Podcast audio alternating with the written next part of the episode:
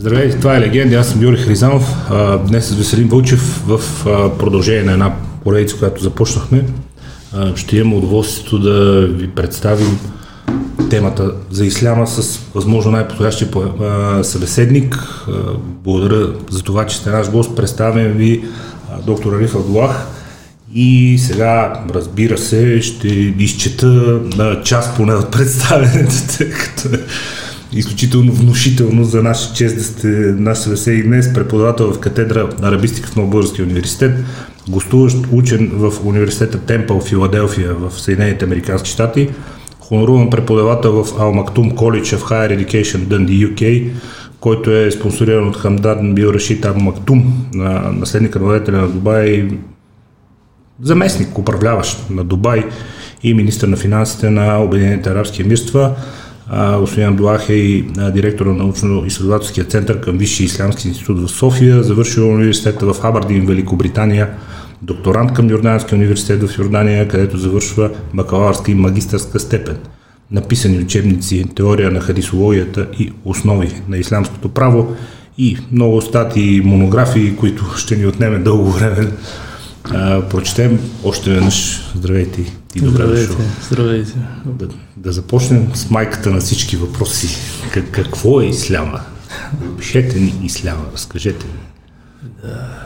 Исляма е религия, разбира се. А, буквално термина ислям означава самоповеряване на Бог или отдаване на Бога.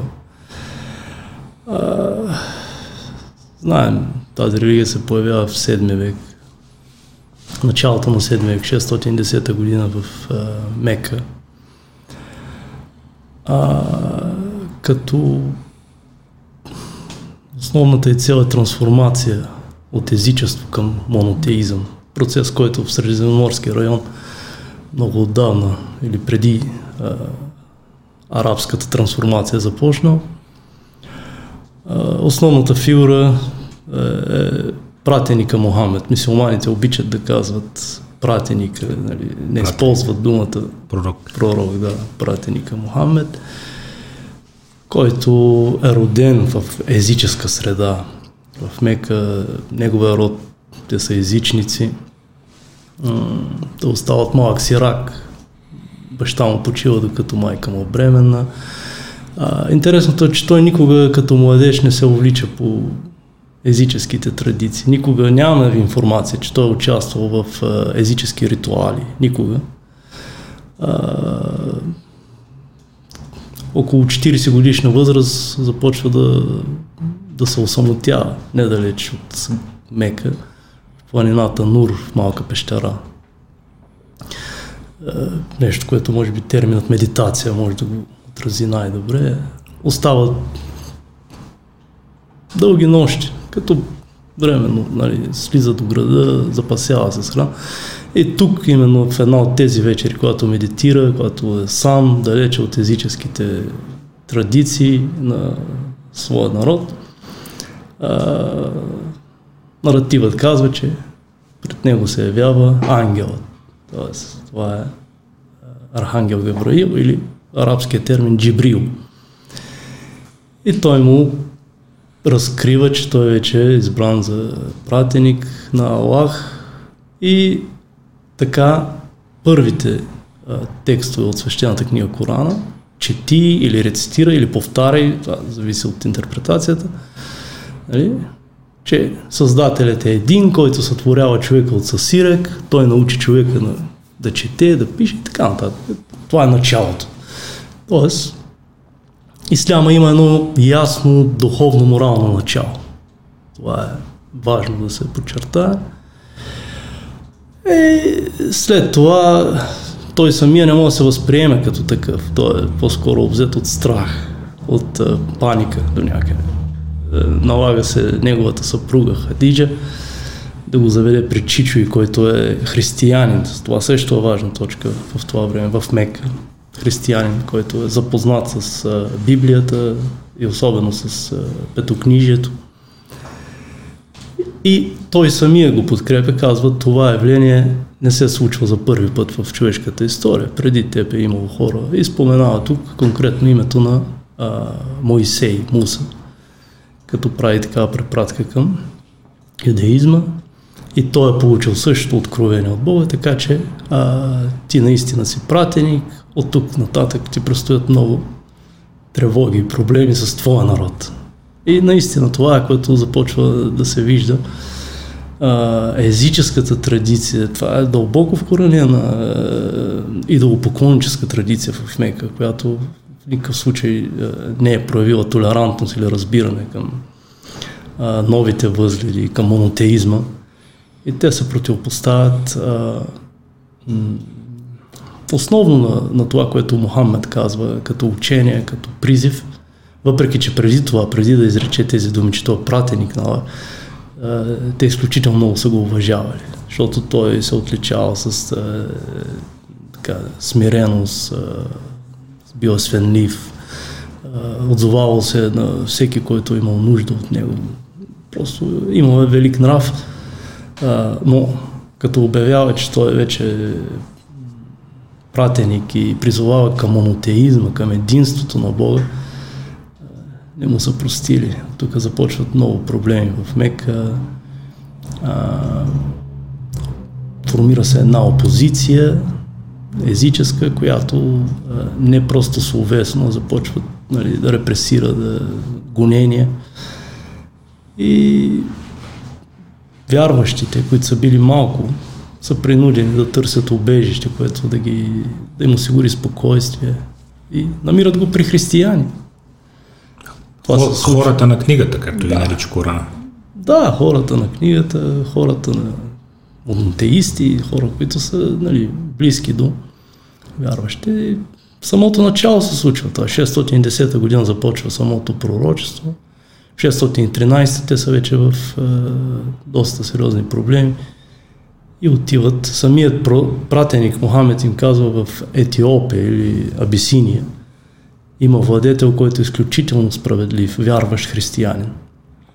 И така се оказва. Когато те отиват в Етиопия, той ги посреща и искала да чуе какво, какво всъщност е новото, защо езичниците в Мека застават толкова агресивна опозиция срещу вас.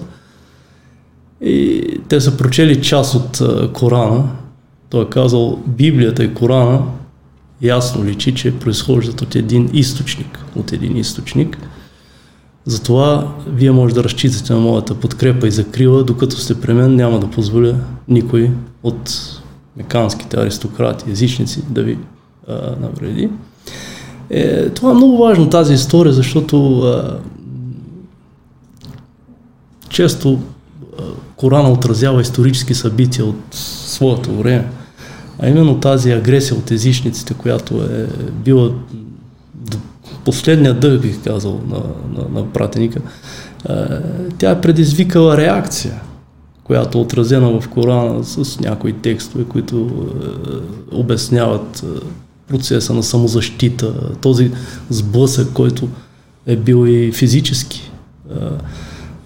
Така че тази история изяснява мотивите за това. Не много често грешно се интерпретира, че а, тези, колкото и да са малко текстове в Корана, които говорят за военно дело, за самозащита при агресия, те са мотивирани от различията в вероисповеданията. Те нямат а, никакъв такъв мотив. Единственият мотив е историческата агресия и война, която а, арабските езичници са водили срещу пророка. Така че те са исторически момент, който то, всъщност това не е в духовно-моралното учение на Корана. Така че Исляма е самоповеряване на една единствена сила, която според Исляма сътворява, крепи творението, поддържа творението, а, без никакви нали, отклонения. А, много е, тук е деликатен момент с Исляма, затова и често критикува всяка една вяра, която а,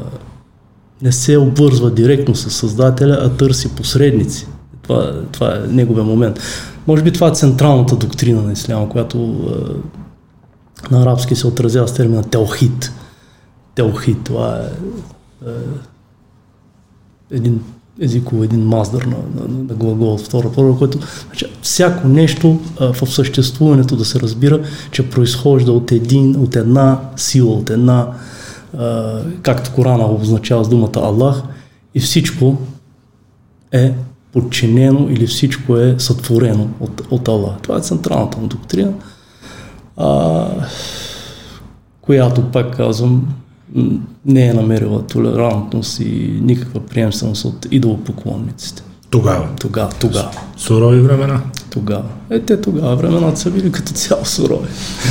той сляма, да, той сляма успява да се развие от такава степен именно в контекста на, на тази постоянна агресия между сасаниди и византийци. А защо пророкът, пратеникът Мохамед се мести от Мека в Медина и защо хора, които м- говорят, слушал съм и изследвания речи, други подкасти на, на тема Ислям, в които става въпрос за Исляма, казват, че доста се променят посланията на пратеника Мохамед, периода в Мека и после периода в Медина стават, а, да не кажа по-агресивни, но по-завоевателни, излъчват а, нескрита амбиция да. за завладяване на територии, за завладяване на човешки умове, за привличане на нови хора, но по много по-амбициозен начин.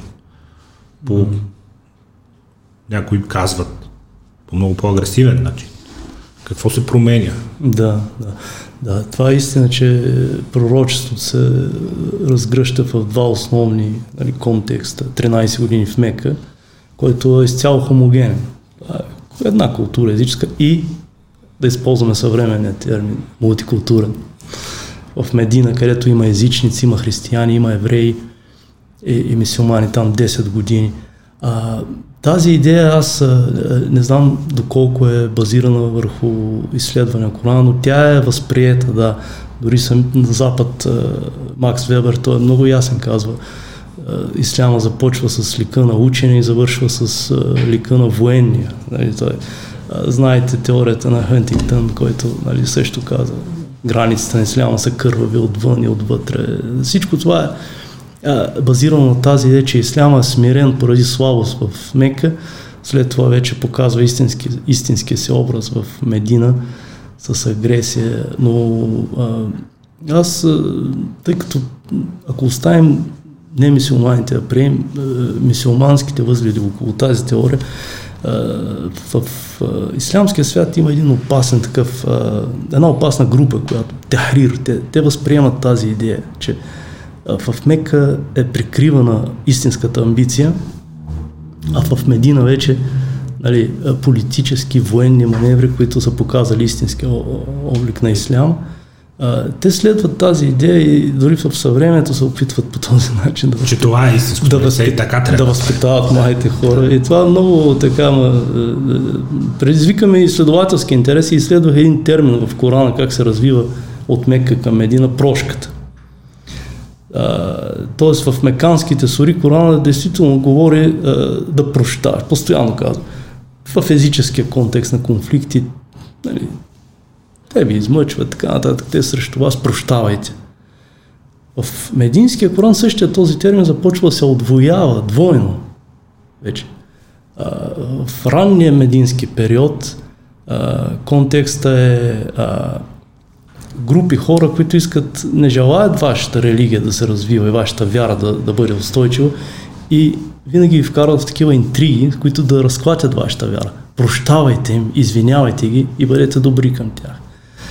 В средния медински период също отвоен императив за прошка. В крайния, в последната глава от Корана Трапезата, отново а, говори за група криминално проявени хора в, това време, които са променяли писанията, убивали са пратеници, невярващи хора отново императива прощавайте им и извинявайте ги. Тоест в, на, на ниво самото послание, Коран, не може да се, от, да се открие такава тенденция, такова напътствие, че от Мека има някаква смиреност, която е фалшива, а в Медина вече тя става агресивна. Вътре в самия Коран такова учение не се вижда. Може би, това, което хората имат предвид, че в самия медински Коран се появява един нов термин, китал, който преведен на български означава самозащита или а, сражение. Сражение. Той се появява. Но а, тук историческия му контекст е а, действително от три фронта. Младите вярващи, които така монотеисти се появяват, са имали доста конфликти в Медина. И тези конфликти са били задвижвани от хора невярващи.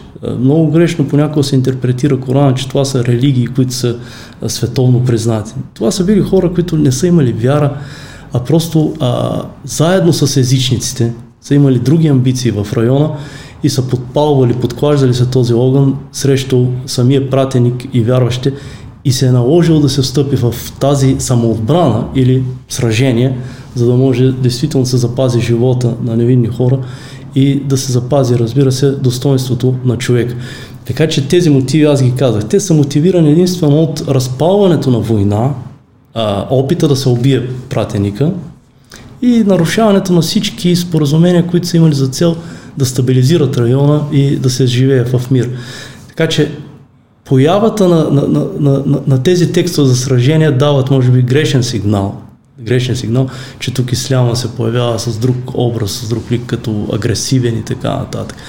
А, защото от друга страна, пък в същия този медински период се появяват много други текстове. Прощавайте, обичайте, уважавайте, бъдете справедливи. За човек, който не познава метода на изследване на Корана, тематичния метод, всичко това му изглежда като противоречие. Аз съм такъв човек.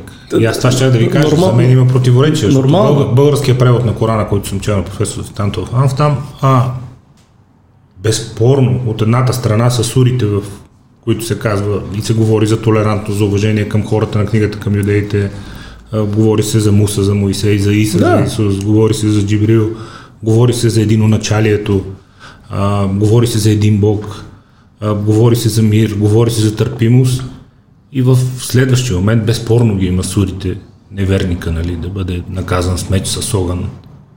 Да, да и, и няма, то такъв текст човек, няма който не, okay, като okay, тема, като okay, да, да, да. Но а, такива текстове вътре присъстват и въпросите като човек, който не е толкова вътре в такъв, това безспорно съм действително се получава едно объркване, объркване и, да, една двойственост в момент сега, как така и двете неща са в една книга. Това е стара книга, тя, тя датира от 7 век. Просто тя не е подредена тематично, като съвременните книги, които ние пишем. Корана не е подреден тематично. А, трябва да се използва нали, този метод, вече е наложен. А, нали, и, и ние пак а, е, го заимстваме от Запада, от Франция, който още в 19 век го установяват, че Корана към него трябва да се подхожда тематично. Тоест, за да може да се разбере тематичната му цялост. И е, именно това, което, което казвате е, е, е така. Основната му цел е, е морал, духовност, но включва исторически събития в него, които са отразени. Историческите събития именно са били в, в, в това време света Византия има 600 хилядна армия тогава. То всеки ден е било война. Византийците, императори, ако ги изследваме, през две години са били сменени.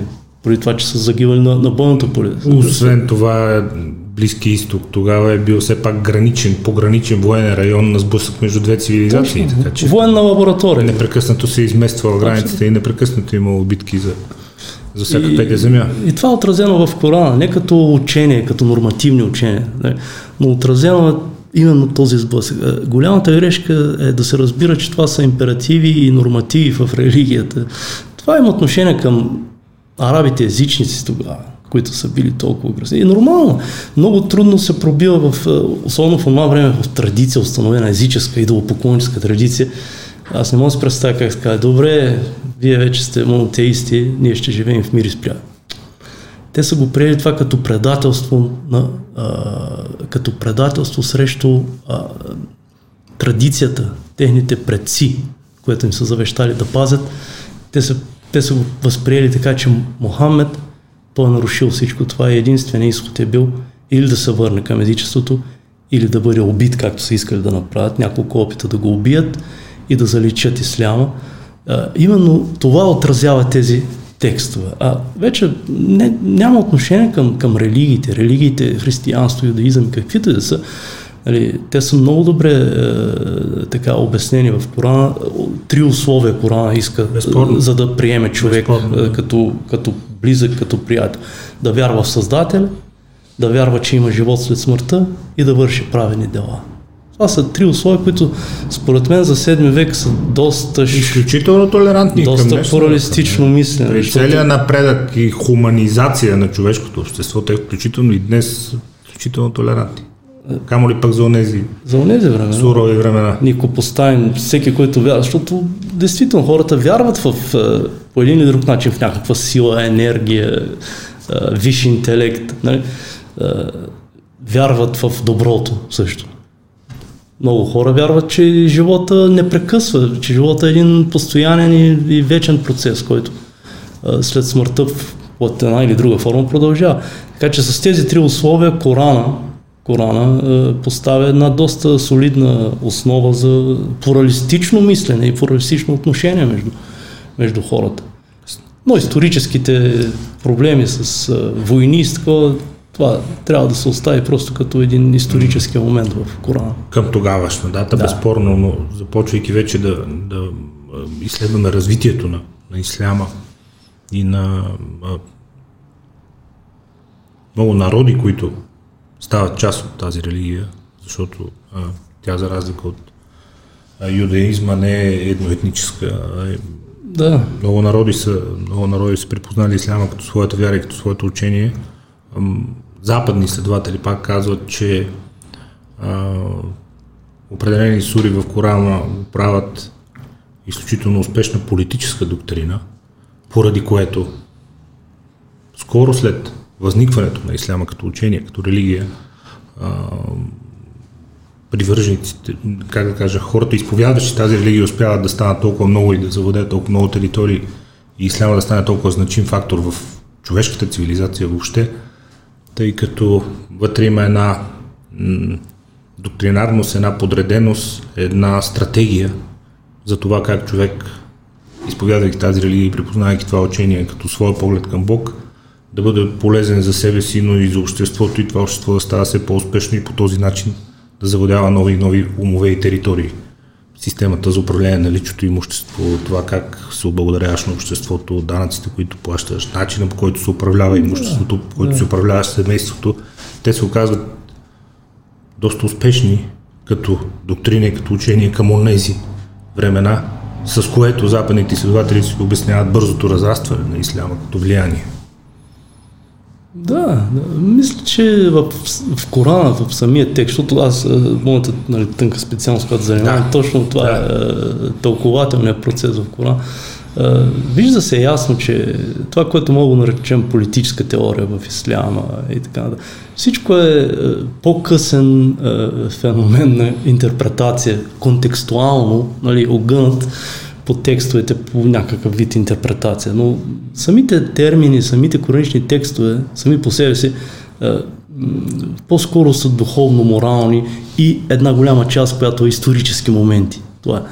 Но политическа, политизирането на текста, идеологизирането на текста са по-късни феномени, които са били наложени а, по силата и влиянието на социополитическия контекст. И мисля, че това е не знам дали е така нормално, но теолозите така са поступили. Теолозите са направили това, което днес го познаваме като шариат, нали? т.е. това е една интерпретация на, на основния текст. И има много полезни неща, има и неща, които може би са били приемливи за времето, днес не са приемливи и така. нататък. Да, към онези времена. Да, Да, към онези са успешни, донесли са много позитиви към онези времена. А, Абсолютно, да. От кой момент нататък започва това интензивно м, изучаване, обясняване и, м, как да кажа, разклоняване на исляма в различни а, течения, учения, как бе, се стига до това шиити и сунити, които са един народ от една религия да са толкова различни, изобщо в исторически как започват процесите след 7 век. Те, семената са засадени, бих казал, дори още от преди смъртта на, на пратеника. Но вече с, с неговата смърт започват да се появяват наяве е, е, проблемите. След неговата смърт въпроса, който се поставя, чисто политически въпрос. Кой ще управлява? Ето тук това е големия проблем. И всъщност този въпрос разделя вярващите. Ока... Няма... Е, човекът, който е бил вдъхновен и е основоположник на, на, на, на духовно течение, никога не може след него да останат последователите в същия идеал. И, същия баланс. Същия баланс. Никога. Това е просто закон, който до мен ми се струва много видим в човешката практика. Явно хората започнали да вече други амбиции да имат. Започнал въпроса кой ще управлява. Едната група има ли едно мнение, другата друго мнение. Но най-лошото е, че този политически въпрос, който а, поставя разделението между това, което днес ние наричаме сунити и шиити, след това е, е бил мотивиран чрез теологията и, и, и днес той изглежда теологически въпрос, а всъщност основата му е политическа, защото въпросът е кой ще управлява, кой ще бъде водач а, на мисиоманите. И а, този въпрос не е бил решен а, с консенсус и с а, действително идеала, който самия пратеник е бил възпитал е генерирал изключително много раздори, конфликти, кръв, неразбирателства, които винаги, когато се появи учен реформатор и иска да, да постави някаква разумна нали, стратегия за помиряване на тези две групи, винаги се намират много повече, които да разкъсат този опит и да, да поддържат конфликта. Но за мен това е, нали, кратко казано, въпросът е чисто политически, в последствие е мотивиран с теологията и затова е толкова невъзможно днес да се помират, защото нали, инжектирани са много теологични мотиви, сякаш е, вече там въпросът вече не е кой ще управлява, а въпросът кой е вярващ и кой не. Тоест, ако вие сте истински суннити, а, не трябва да следвате идеите на шиите, защото това е граничи с неверието, което те говорят и от друга страна обратно. Толкова голяма е противопоставянето. Вътре в самите, в самата рамка на сунитите и на шиите има още по-крайни течения вътре в самите, които са абсолютно неприемливи, но има и много голяма част, която разбират проблема и искат да, да възстановят този баланс и хармония, но това е. Това е този голям, нали, голям раздор между а, сунити и шиити. Вече зад това разделение има много други, които са на, по-скоро върху научна а, основа, като правните школи. Имаме школи по теология, разделят се хора, които се фокусират повече върху духовността, като софизма и така нататък.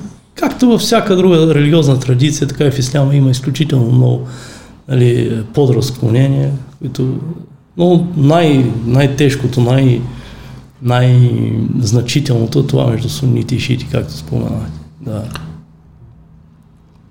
Воинстващата атеистична част на западните леви либерални течения редовно посочва исляма като една от причините религиите да са зло, подбирайки си определени примери от конкретни държави. Според мен и в двата случая от страна на управниците в тези държави, от страна на тези, които критикуват цялата религия заради конкретни изолирани примери, исляма не е толкова причина, колкото оправдание и за зверствата на едните и за безпочвените обвинения на другите към религията в цялост. Защо е толкова различно лицето на исламски държави, на исламски монархии? Когато погледнете режима на, на етоласите в Иран, той няма абсолютно нищо общо с монархията в Йордания. Страна безспорно уважавана и владетел безспорно уважаван в целия регион от всички. А когато погледнете отношението към човешките права в Саудитска Арабия, и това в Обединените арабски емирства, говорим за два различни свята. Буквално за два различни свята. Абсолютно нищо общо в цивилизационно, в гражданско, в каквото искате отношение, в отношението към човешки живот, към човешките права. Къде се крие причината или просто това са различни държави и различни видове управленски подход и проблемът в никакъв случай не е ислямът? Аз не съм специалист по политология, нито социолог, но... Имате преки наблюдения да, върху региона? Имам, имам точно така, но явно исляма доста често, както може би други а, религиозни идеологии и традиции се използват като м- действително като покривало на скрити амбиции. Нали, религията, както ние обичайно казваме, политизира. Не, че аз съм лош, религията така повелява. Да. да не. Политизира се и затова най-лесно това се прави, когато се откъсва от а, историческата и а, историческия контекст. Това много лесно се използва за, за политически цели, дори за, както станахме свидетели на такива издевателства, агресия, убийства. Нали, ние, всички вече света знаят, дори света за съжаление се страхува от исляма, защото от името на исляма, от името на Създателя, много кръв се проля. Сега, това дали е резултат на убеждение, дали е нещо, което е, се прави от други подбуди, но в никакъв случай религията не може да, да приеме такъв вид, защото религията в основата се обич, опазване на живота, опазване на, на нали, човешкото достоинство. Казвате да приеме, то едва ли би могла да потикне изобщо към подобни да, действия. Да, но, но както и в Иран, както и в Саудитска Аравия, това е по-скоро а, политически възгледи, които търсят а, мотивация от религията, за да могат да намерят а, приемственост сред хората, които в масите, които са религиозни.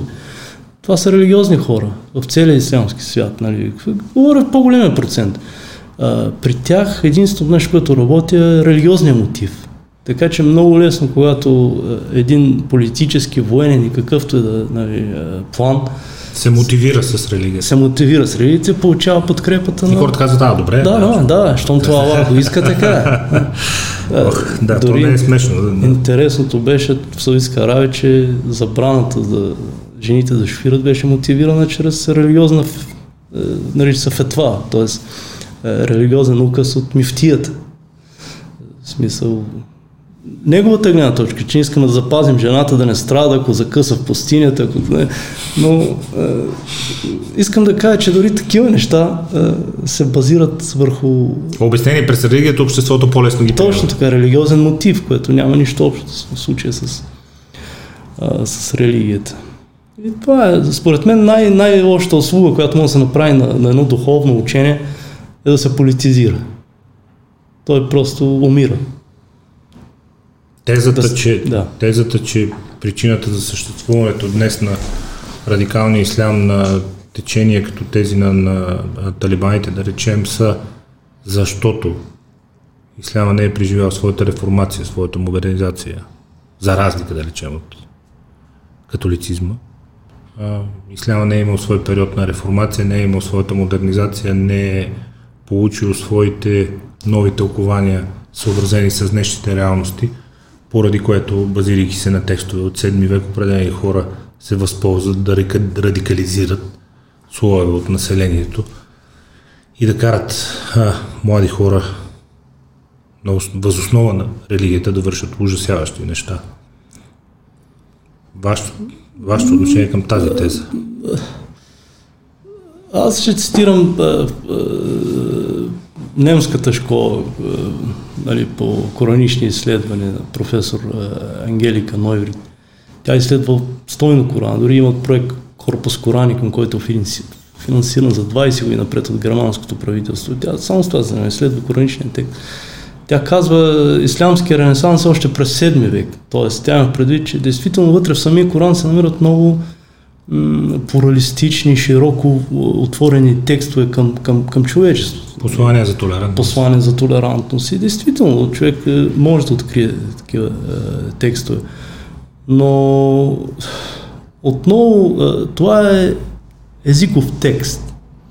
Той в него има алегория, има метафора. Подлежи на интерпретация. Интерпретация, това е херменевтика. Всеки може да направи с текста каквото пожелая, смисъл, защото там има исторически мотиви, ако се скрият, се измени значението. А, има езиков контекст и така нататък. Но според мен буквалистичният подход, който отново а, играе на тази основа а, с вярата на хората и представя всяко нещо, че е от Аллах, т.е. Така казва Бог. Така, така казва Бог, така казва. А, много лесно може да радикализира младите хора. И този процес на радикализация и на фанатизъм а, не е тайна, вижда се, съществува, съществува но именно на, на, на базата на този буквалистичен прочит, който отказва да разбере мотивите на всеки един текст, отказва да разбере историческата реалност, в която Корана ни спослан и промяната във времето. А, но това са малки части сред мусулманите, но пък а, правят най-големи а, бели с тези интерпретации. А, докато по-голямата част разбират всичко това.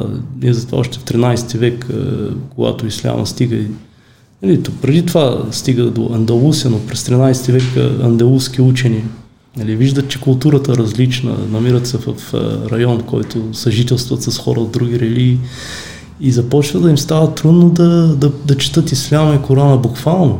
Започват да търсят инструменти, които да, да, да, да, да интерпретират Корана на базата на, на по-широки нали, цели, така нали, утвърждават една теория за големите цели, които трябва да се следват в Корана и всичко друго, което е детайлно нали, или исторически свързано, да не бъде нали, вземано толкова силно в предвид. И стигат до пет неща, които трябва да се съблюдават или според тях тези пет неща Корана, целият Коран е мотивиран от тях. На първо място да се опази човешкия живот, да се опази духовността на човека, достоинството на човека, имота, притежаването на човека и потомството, семейството. Според тях тези пет неща регулират всеки текст в Корана и в Хадиса. Те са големите цели, към които трябва да се стремим. Това е доста разумно за това време, защото действително... И за днес? И за днес. днес. Включително и България, обаче в исторически аспект пак е тази много забавна и тя в някаква степен към днешна дата позитивна двойственост. От една страна Исламът е дошъл в България на върха на меча, на върха на копието. Дошъл е с сила, дошъл е с завоевание, дошъл е с а, подчинение. От друга страна, ние гордо мога да го кажа и към днешна дата, може да сме пример в световен мащаб за това, а, първо, каква е българската школа в Исляма, второ, какви са българските мусулмани, отношенията им с а, хората тук, с а, християни, с юдеи, с всякакви други за толерантност, за любов, за взаимно уважение, за мирно съжителство в най-добрия му възможен вариант. Ние може да сме наистина пример в света.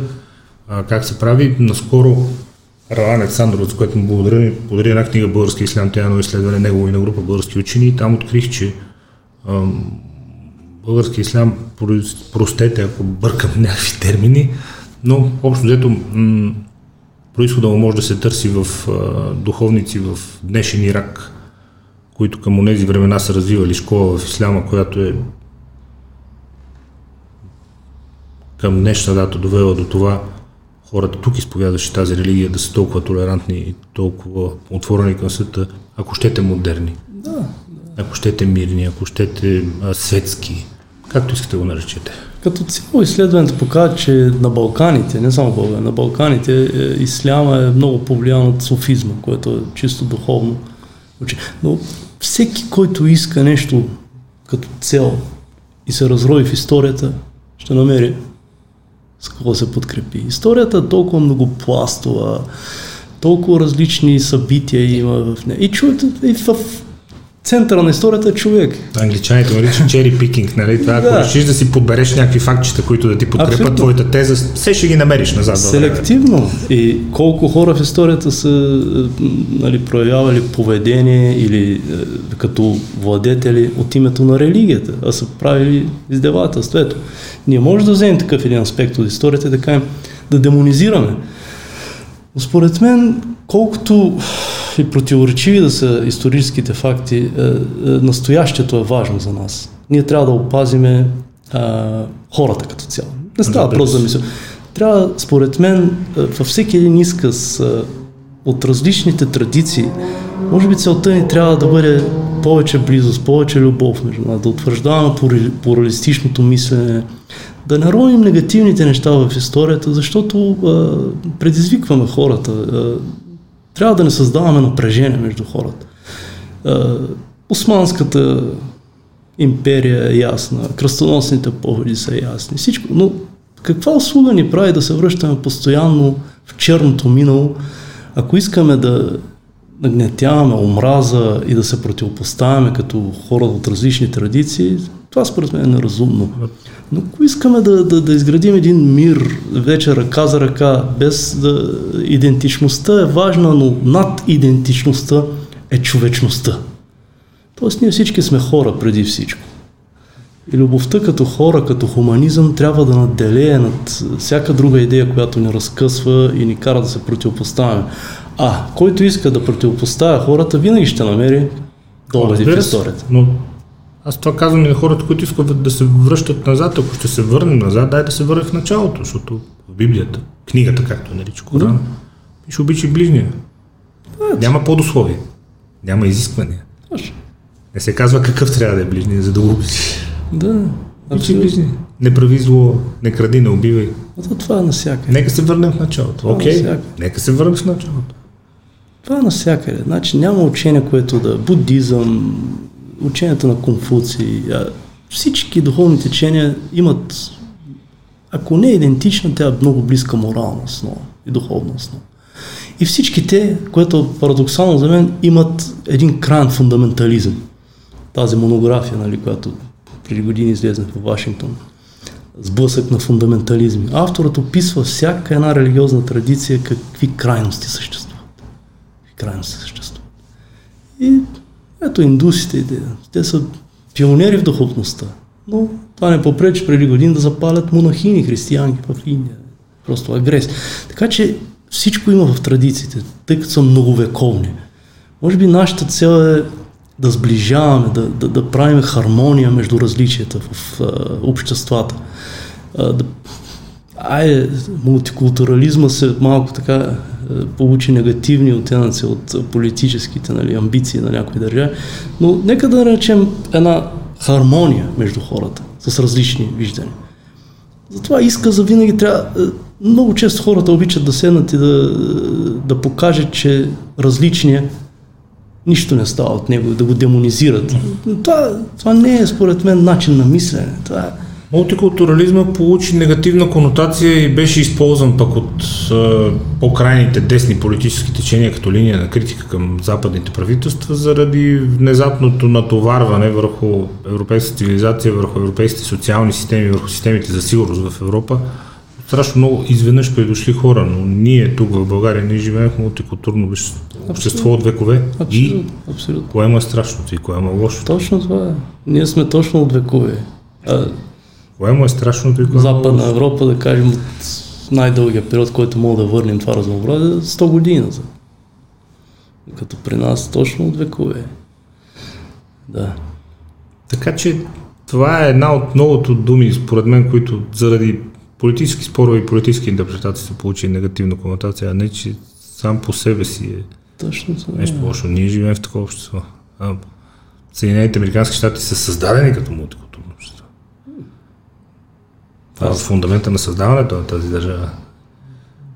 Владетели, д- дошли с тях докарани роби, местно население от най-различни видове, етноси, племена и така нататък. Смисъл, едва ли има. Разнообразието е огромно там. Разбира се. И толерантността. Аз лично преживях в, в Филаделфия случай, когато една от джемиите, Филаделфия града има около 100 джемии. Под една или друга форма. Нали? Понякога една стая отварят, наричат джемия, но а, една от джемиите в петъчен ден, когато е молитвата, а, беше нападната и вярващи, които нали, бяха засегнати от а, крайни течения, като Куклас Клан и така Да. нататък. Хора от града, евреи, християни, от различни традиции, будисти, в следващите няколко седмици а, правеха жива верига около самата джемия По време на молитва. по време на молитва, за да пазят мисиоманите. И това е, беше за мен Ето много, мултикултурализъм. точно, много поучително. Ето е толерантността. Абсолютно. Това е, от Америка много може да се научи, когато говорим за религиозен плурализъм и за уважение на различията.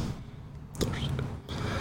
Говорим тук за, нали, много Защо? хора са чувствителни към тази тема, особено традиционните вярващи, християни и мисиомани, защото е, мислят си, че, че става въпрос за разводняване, за размиване или за един синкретизъм, нали, когато ще загубят идентичността си.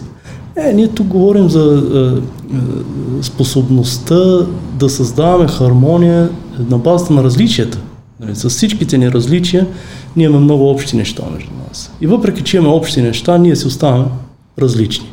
Но как да водим този баланс и хармония, това е една за мен много важна тема, която трябва да се работи както на академично, така и на политическо ниво, именно а, плуралистичния модел на, на мислене. Въпреки, че Корана го проповядва, това е една от основните съвременни критики, пак казвам, на западните либерални общества, говорители, мислители, а, политици към а, държавите от а, Близки изток специално, че е много нетолерантно отношението към друговерците в мусулманските държави в Близки изток. В някои от тях и до крайност. да, да, да, това е, това е голям проблем. Е, просто, но Той е религиозен или политически? Политически, те, много от тези, не знам, аз говоря за, за при 30 години назад във времето, когато съм бил в арабския свят, но военно-диктаторски режими, които действително а, а, Това е начин да се подклажда национализма. проявяват. Само ние сме важни, Да. само ние сме силни. Въпреки, че не липсват и теологични обосновки за това.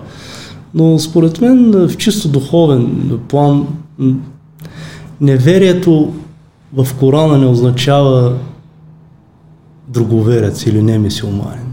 Неверието като термин куфр, този корен, кефера на арабски, е изключително сложно семантично поле за разбиране в Корана и е съвкупност от 10 е, черти, които са свързани с убийство, предателство, лъжа, изневяра,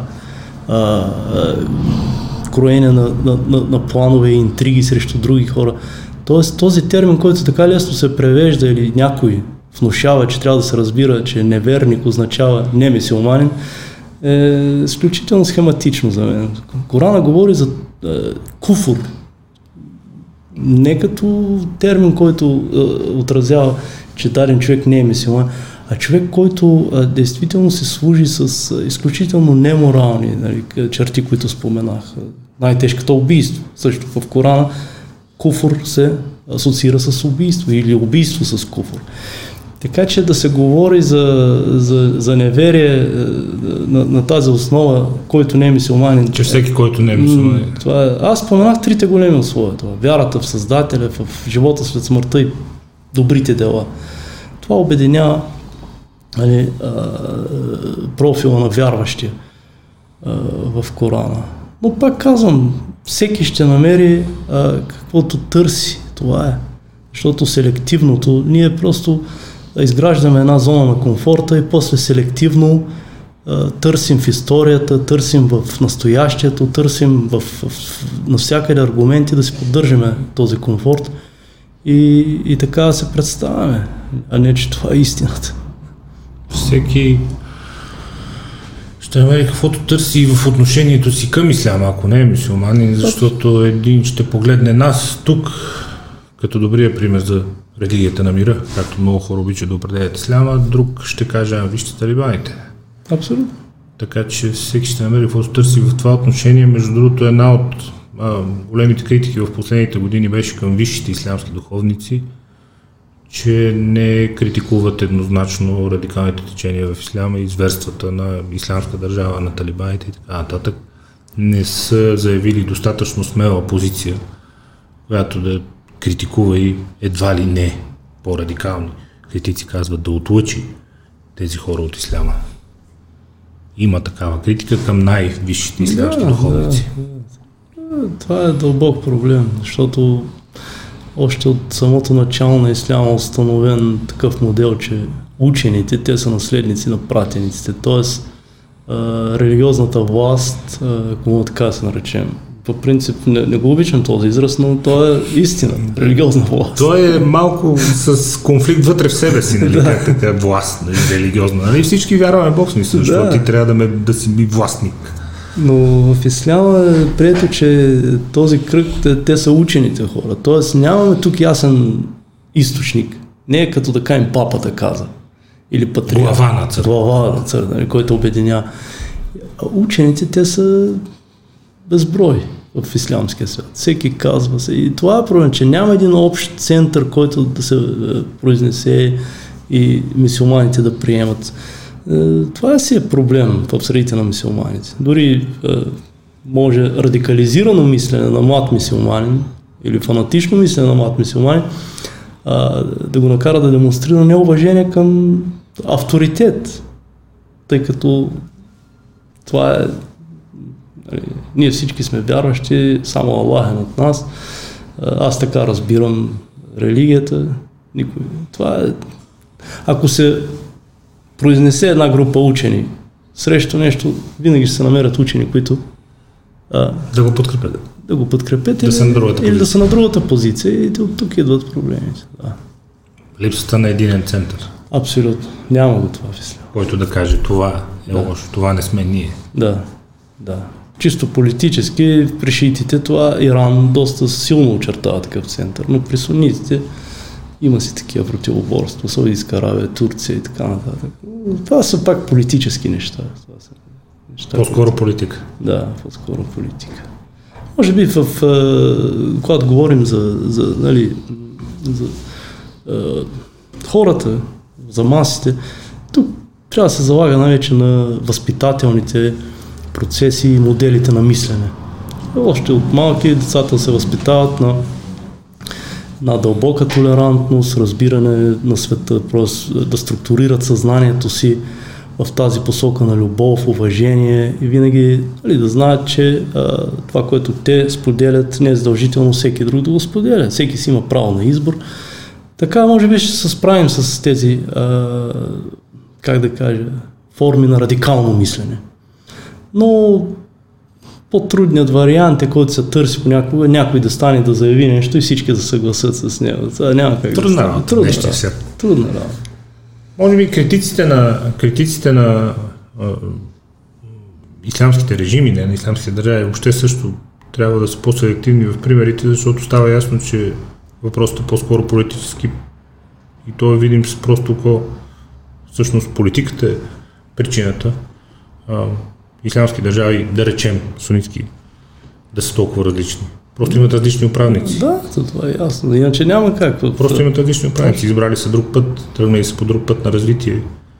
И затова, бидейки част от една религия, от една вяра, от едно течение вътре в рамките на религията, Саудитска Аравия и Турция са толкова различни. И държавите от Северна Африка са толкова различни от държавите Близки изток или Централна Азия. Да. Точно защото са с различно политическо устройство и страна и по друг път. Така е. Така е. Но тя религията засегната на едно ниво, чисто духовно-моралния аспект, който ние като теолози се занимаваме, на друго ниво политически, на друго ниво имаме академично нали, изследване на религията, а, имаме културна трансформация и традиции. Просто много е, много е сложен този процес, много е сложен. И традиции, примерно в Пакистан, в Индия си имат стари традиции, да семейството Бащата го решава просто. Момичетата ги омъжват по избора на бащата, като Каквото традиция. Да. да. Много хора го разбират това, че е норма в исляма. В момент, когато няма нищо общо нали, в исляма.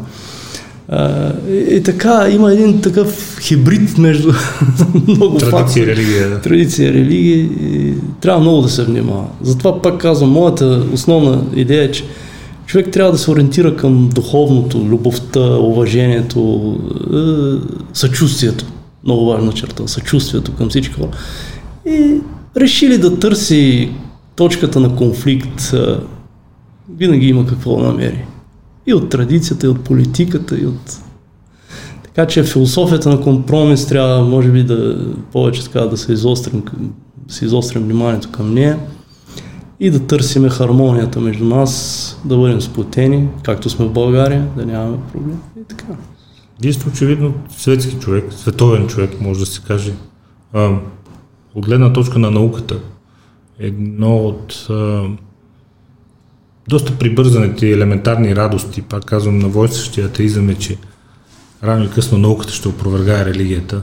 Има ли за вас конфликт между наука и религия, тъй като колкото повече напредва науката, толкова повече абсолютно необясними а, факти от устройството на света, на Вселената се появяват, които самите учени казват, това не може да е случайно.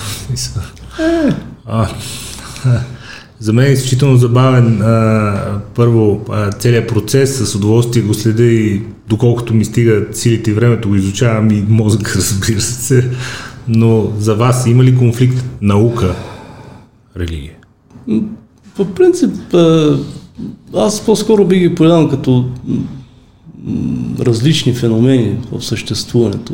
Знаем философите от 19 век, началото на 20 век бързаха да кажат, че позитивизма това е вече края на всичко. Но след това, дори последния бестселъра на е, Черния левет, не знам дали го знаете тази книга. Талеп. Точно така. Показа, че много от събитията света стават по точно формата на черния лед, т.е. по теорията на малко вероятното. Така че религията винаги е, е не казвам неразумна, но тя носи в себе си ирационалност. Защото това е вяра. Ирационално. Просто вярва се в чудото, вярва се в това, защото това е духовността на човека. Докато науката по-скоро се ръководи от а, рационалното, от закономерното, не че в религията няма, но, но религията е духовност. Духовността е, тя не се подава на еволюция. Ние може да намерим днес картини от хиляди години назад, които ни радват повече от най-съвременната. Четем поетични текстове от 5-6 век, които са шедьоври, толкова силни. Това показва, че духовният свят произвежда нещо, което е извън рамката на еволюцията, докато религията винаги е в еволюция. Една теория научна от 19 век вече изглежда смешна в 21 век. И така е винаги в науката. До 18 век научните открития са опровергани по-късно. Да. Докато духовността такъв процес няма. Така че религия и наука не би трябвало да се противопоставят. Не би трябвало да се противопоставят. И липсата непременно на рационално научно обяснение не би трябвало да е проблем. Не, и негатив. Духовният и природният свят, въпреки че някои колеги виждат, че всичко, което е визуализирано, материализирано, то е с духовно начало, тъй като винаги идеята се ражда в духа, след това се материализира в пространството. Но такъв тежък конфликт между наука и, и, и религия, какъвто нали, познаваме в средновековна Европа, нали, а, да. а, не би трябвало да се допуска. Тоест, не, не е нужен никому. Не е нужен никому. Все повече учени говорят за Бог, което е много интересно за мен, поне като феномен на завръщане към духовенството, което не е в конфликт с науката и с прагматизма.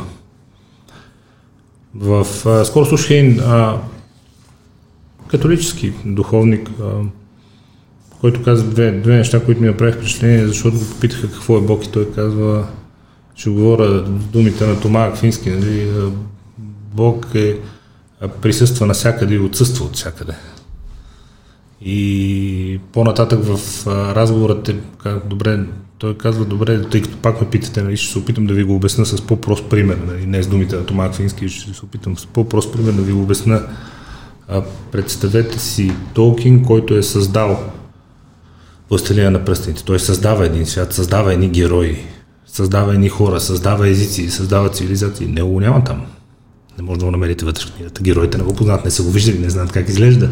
Да. Така че казва, не търсете рационално обяснение и не се опитате да, да се опит, да придадете образ на създателя и да го видите някак като чисто физически обект. Точно така. И рационалното е доста характерно за духовния свят на човека. Ние може да дадем толкова примери от живота на хората, които, които дори животните не ги правят. И в, в древните ритуали, които арабите специално, когато са тръгвали да ловуват, винаги са хвърляли камък към птица. Ако птицата тръгне надясно, тръгвали на лов, ако птицата тръгне наляво, не са от суеверие. Докато атаките и засадите на вълци, на други животни, те нямат такива суеверия. Те директно следват. Винаги в човека има такъв аспект на, на ирационално нещо, което е, не трябва в никакъв случай да се разбира като неразумно. То е просто духовно, неразбираемо. Ние не можем да твърдим, че познаваме всичко в това съществуване. И най-вече идеята за Бог, е, всеки има право да разбира света така както нали, е, е, му обяснен или както до каквито изводи е стигнал. Но според мен една истина има. Никой от нас не може да твърди, че стои на върха на величието. Ние сме хора. Ето. Че е най-прав. Че и събитията от вчера. Да, да, просто човек, човек не може да, да, да претендира, че на върха на величието. Ние разболяваме се, смъртни застигат. Това всеки го знае дълбоко в себе си. Аз съм далеч от тези тенденции, нали, много духовници да манипулират хората, виждате ли? Всеки един ще умре, така че вярвайте. Не, но това е истина. Всяко живо нещо, както казва Николай Бердяв, се страхува. Всяко живо нещо се страхува. А този страх е сигнал, че ние не сме съвършени. Когато преподавате на млади хора, които живеят забързано, интензивно в материален свят, в материално общество, в общество, което затиска с много изисквания, да излезеш добре, да притежаваш всички най-нови вещи, да, да се обличаш добре, да познаваш всички нови модни тенденции, просто за да си част от това общество. Знаете, отхвърли то. И когато им говорите за духовност и за непреходни ценности и за традиция, какво виждате в очите? Да, действително, младите хора са, живеят в, бихме казали, ново време. Ние сме израснали нали, в, в време, когато, прямо говоря за себе си, нали, 50 години, но младите хора доста се промени ситуацията, в която живеят, нали, виртуалното пространство, да не говорим последните нали, събития с COVID и така. Те действително м- м- трудно им е да, въпреки, че имат голяма нужда от тази духовност, поради този стрес, през който минават. Но винаги съм съветвал не просто науката, ние с това се занимаваме, но да не късат връзка с, с природата, с околния свят, да, да се опитват да, да намират време за, за себе си, да, да размишляват, да медитират. И, и моя личен съвет, защото това е моя слабост, да бъдат по-често в планината планината, тя е, тя е всичко, тя лекува. Е, колкото време човек може да прекара в планината, просто тук, в, вие виждате едно идване, докато пристигна тук, това, това ми отне около 30-35 минути в задръстване, в проблеми. Нали. А, всичко това трябва по някакъв начин да се балансира с по, по-спокойна среда. Така че моят съвет винаги е бил хората да спортуват. В миналото ние много спортуваме. Днес младите ми струва, че не спортуват толкова много. А, спорта също е вид духовност. Човек... За щастие се завръща като мода някаква, но то е по-скоро продиктувано от някаква суета, нали? Пак да изгледаш добре или просто да си част от е, това няма да реши проблема да, с стрес. Но това да. Може би... Може би ще се появи като допълнителен ангажимент към нещо, което допълнително те изнервя вместо като начин човек да се обърне към себе си и да се чувства добре. Да, да. Но искаме или не, трябва да намерим трябва просто да, да живеем в, хар, в хармония с себе си с всичко останало. Иначе крайностите никой не може да гарантира, че няма да се случват. Човек, когато не поддържа хармония с себе си, с останалите, с природата, с света, просто да получава възхищение от живота. Дори кардиолозите го казват. Радвайте се колкото можете. Възхищавайте се, много полезно за сърцето. Да, да. Може да бъде обяснено биохимично. Да. така че, е, ако искаме да, да се предпазим и да бъдем винаги в нормалността и в хармонията, е, и да се спасим от крайностите, каквито да сте, като модели на мислене, като действие, е, би трябвало да спазваме тези неща. Просто това е същността на човека. Духовност, морал, физика. Ако поддържаме този баланс на всички нива, и като морал, и като духовност, и като физика, и като интелект, ние а, бихме могли да, да, да вкусим от съвършеното нещо, до което може да стигне човек. Но това разкъсване, много извисен човек в интелектуално ниво, учен, но никога не се е сетил за природата на тялото, на физическата дейност. Не е като този, който поддържа баланса. Или много духовен човек, който пък а, се обременил с много ненужни килограми, които нали, просто не му дават да стигне това възхищение. Аз така мисля. Ние сме хора, които имаме интелект, дух, морал, физика и следователно на всички тези нива трябва човек да полага някакви усилия и да поддържа някаква хармония в живота, за да се чувства удовлетворен и щастлив. И това го преподавам, между другото, когато стане тежка материята, която никак не е лесна. Не? И такива теми отваряме с младите хора. Но, както казва и Талеб, Черния лебед, давах много съвети и всички те се оказаха грешни. И вече не давам на никого съвет. и човека не знам доколко е способен да получи съвет. При цялата тази доброта, толерантност, човеколюбие, които изучва български ислям, българските мисиомани, има хора, които казват, че български ислям е и българските мусулмани са ефективна, естествена преграда пред радикалните течения. Аз не мога да възприема като преграда. Нито вас, нещата, в които говорите, нито българските мусулмани, които познавам хората в Кърджеви, в Родопите, в Водогорието, не ги, не ги приемам като преграда. Не мога да видя в тях прегради някакви хора, които казват тук не или служат като жив щит пред радикалния ислям да не проникне в България. На какво отдавате вие тази нетолерантност към радикалните течения при българските мусулмани? Традицията в България просто никога не е била радикална. След това ние имаме един от редките примери а, главно мифтийство в България. Това е главата на мисулманите в България, а, която обединява всички различни така да се изразим, начини на мислене вътре в самия ислям. Школи. Школи. Школи. Да. А, нямаме НПО-та в България, които са на религиозна ислямска основа. Или остри различия вътре в рамките на да, ислямската школа. Да, Няма. така е. Тоест мифтийството е изиграло много положителна роля за обединението на, на мисиоманите и начина на разбиране на религията и самото възпитание, което е традиционно познато, как може би на Балканите, с някои изключения нали, в, в съседни държави. Но то това беше и риска на, на демокрацията след падане, след свободата. Много хора нали, а, намериха възможност да учат ислям в други държави и така, но не се разви нещо, което нали, като че ли се справихме с този риск? Да бъде плашещо, да. Към днешна дата. Да, поне за сега няма. Каквито и а, опити да, да имаше, бяха дали, успешно дали, така, регулирани, контролирани. А, и не мисля, че в бъдеще ще има.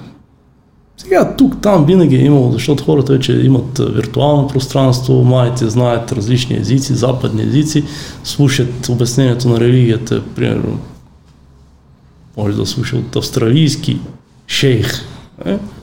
който е краен и да му хареса това нещо. Но проблема е, че когато иска да практикува тези крайни виждания в своята среда или в джемията, никога няма да бъде прият. Така че ние може да говорим за индивидуални, тук-там, нали, а, такива прояви, които средата Сигурно не има, но те да. не намират не.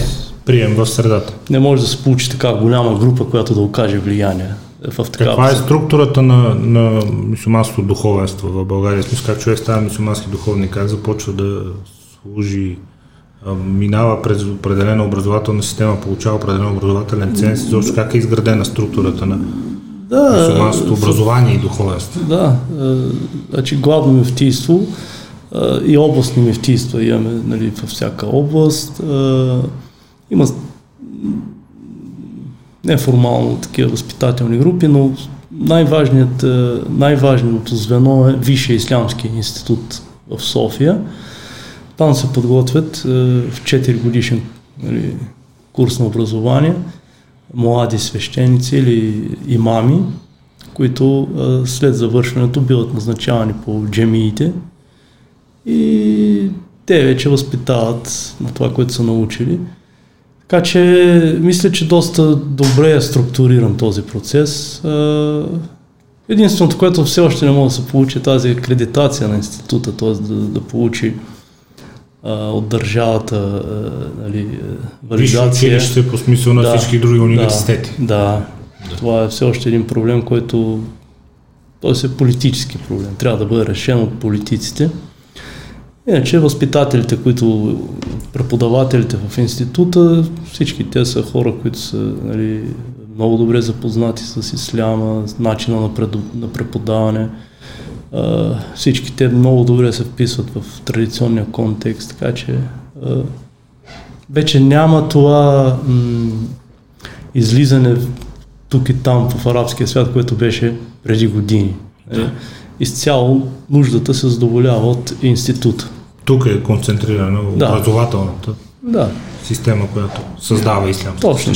Има и по-широко. Чудесно. Да, две форми на образование, и задочна, и редовна.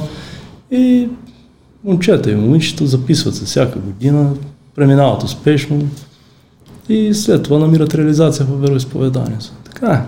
Вашите амбиции в науката къде са насочени? тясна, тясна ли ви е България? Е, не, не, вече. А, вече не. Вече не. вече. вече. Пообиколихте и вече не. Много, да. Много обиколих, много ходих. Вече нямаме толкова големи амбиции. Да, най-вече ме радва това, което казах. Този баланс и хармония на много нива. Занимавам се, нали, преподавам, изследвам, но в рамките на държавата, международни конференции, тук, там, вие сте по- поредния, не знам кой човек, който колкото повече пътува, толкова повече му харесва тук. Да, да точно Има някаква зависимост, която да, откриваме. Да. Ние имаме уникална, уникална природа. Понеже аз съм много свързан с планината и с спорта. Е, бил съм професионален спортист и това е което извън религията ме вдъхновява много. Да. А България е чудесна за такива неща. Да, и на нас спорта извън заниманията ни е основната тема. Да. Ами, Най-важното хоби. Това е една обща идентичност. Нямаме спор, да, няма за какво спори по тези теми. А, да, и с възрастта човек нали, почва да преосмисля, да, да му се разместват малко приоритетите. На 50 години не като на 20. Мислим по друг начин, но може би най-голямата амбиция, аз лично, ако мога да, на български язик да поставя едно такова обяснение на, на Корана, което да бъде действително а, по-скоро тематично и контекстуализирано до а, действителността на българските мисиомани. Да. Това е вашата амбиция. Да. Много ли са различни българските мисиомани от сунити от шиити, защо от тези течения там? Какво прави всъщност и до ден днешен, какъв е основата на конфликта между шиити и сунити, който към нашите географски шинири е неотносими в голяма степен и не разбираем за какво се карат всъщност тези хора? Не, не, не споменавам вече, че това е чисто политически конфликт, който е зароден много отдавна във времето. Битката за наследството на пратеника. Да, битката за управлението, битката за водачеството, лидерството, религиозната власт, кой ще бъде. Но в България нямаме такива нали, е, това отражение, което в Близкия изток тук не получава. Нали. Е, хората, които много малко хора има са учили ислям в Иран, поддържат връзки с суннити, приятели си. Няма такива е, неща. Това не крие никакво безпокойство за бъдеще, нито в настоящето съществува. И пак казвам, ако ние фокусираме духовността, морала, хармонията в човека, т.е. възхищението от тази вяра, мисля, че тези конфликти, които са политически и след това са получили някаква идеологическа такава форма, ще ни изглеждат смешни. Да, и ще бъдат разграничени от религията. Да, това, това не е религия, това е политически да. конфликт. Това е, Това, което и главно мефтийство прави всъщност. Нали? Да. Може би за това е толкова добре прието и от останалата част от обществото, защото посланията за толерантност, за любов, за доброта. Да, представени са. добре дошли. Абсолютно. Това е, това е много. Благодаря ви за отделеното време.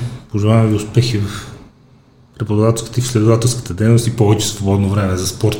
Е, това, е, Много е важно. това е много добро пожелание. Много е важно. Благодаря ви и до нови срещи. И аз ви благодаря много. Всеки. Благодаря.